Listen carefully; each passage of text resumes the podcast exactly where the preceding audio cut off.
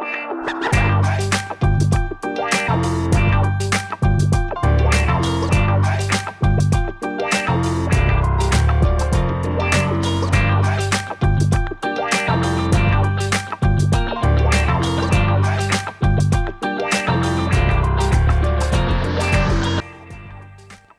Telephony fraud occurs when a remote hacker accesses your phone system to make calls, usually to international destinations and premium rate numbers.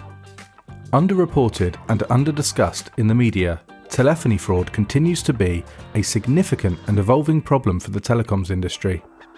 Many victims don't wish to make it known they have been attacked, not wanting to make their lack of security and financial misfortune public knowledge. Fraudsters identify insecure phone systems and exploit weak spots. These well organised, sophisticated criminals target phone systems to make high volumes of calls, and it's you, the end user, who is liable to pay the bill for calls you didn't make. Telephony fraud isn't a crime the police are likely to be of much help investigating, as in all probability, the fraudsters will be hacking from another country and almost impossible to trace. It doesn't take much research to find the majority of telecoms providers publicly declaring the security to be down to you, to adequately protect the phone system and ultimately pay the unexpected bill. There are many blog posts advising what you should be doing to prevent it, but preventing telephony fraud is not solely your responsibility. Indeed, it shouldn't be your responsibility at all. You cannot be expected to spot unusual spikes in call traffic within a reasonable time frame which is often the first indication that a phone system has been compromised, as calls are usually billed monthly in arrears. Therefore, it is up to the telecoms provider to take control of the products and services they provide and identify issues in real time. To do this, telecoms providers should ensure they are monitoring call traffic and managing the risk to both themselves and their end users. Unsurprisingly, wholesale carriers will have an obligation to pay the cost of any calls they have handed to global interconnect partners and expect to be paid at pre agreed rates by the telecoms provider. Many wholesale carriers fail to mitigate fraudulent activity on their networks because of contractual agreements and the fear of mistakenly blocking legitimate call traffic. This is somewhat understandable as it's not really their problem. Who's to say the calls aren't legitimate wholesale carriers are facing unprecedented demand and unable to keep up with the growth in telephony fraud and other types of unwanted behaviour on their networks. It doesn't help that regulation as a force for change is lacking. Unlike fraudulent credit card payments, where the chargeback process can protect the person whose details were stolen, there is currently no such thing in the telephony world.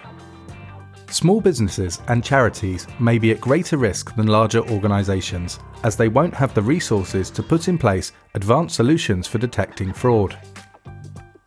These end users are particularly vulnerable and more tempting targets for criminals as they don't tend to spend as much as other organisations on security, often using outdated technologies that leave them vulnerable to fraudsters using the latest hacking methods.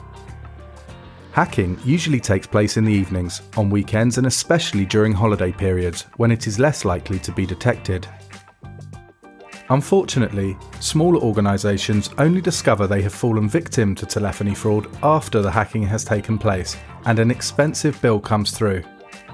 This is often a recipe for unwanted stress and worry for the end user, followed by difficult conversations with their telecoms provider.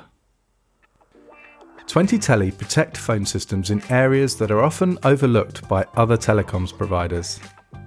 We automatically block calls to unusual locations and premium rate numbers, and we are instantly notified about high call volumes and unexpected out of hours activity.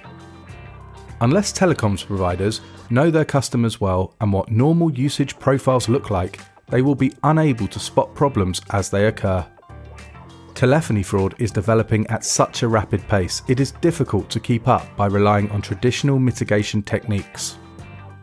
We aren't going to discuss in detail the strict measures we take to prevent telephony fraud, as providing such information publicly to potential fraudsters would be unwise. Let's just say the first step is to ensure the front door is protected with a good lock and defend the back door with an even bigger one we constantly monitor our network to safeguard our customers from telephony fraud.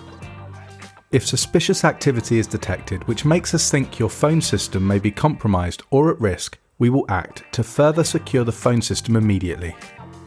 The primary phone system may need to be rebuilt from scratch, and a secondary phone system can take over to ensure continuous uptime. We pride ourselves on the robust fraud prevention provided as part of an end to end maintenance of phone systems and committed to keeping end users safe from the continuous threat of telephony fraud.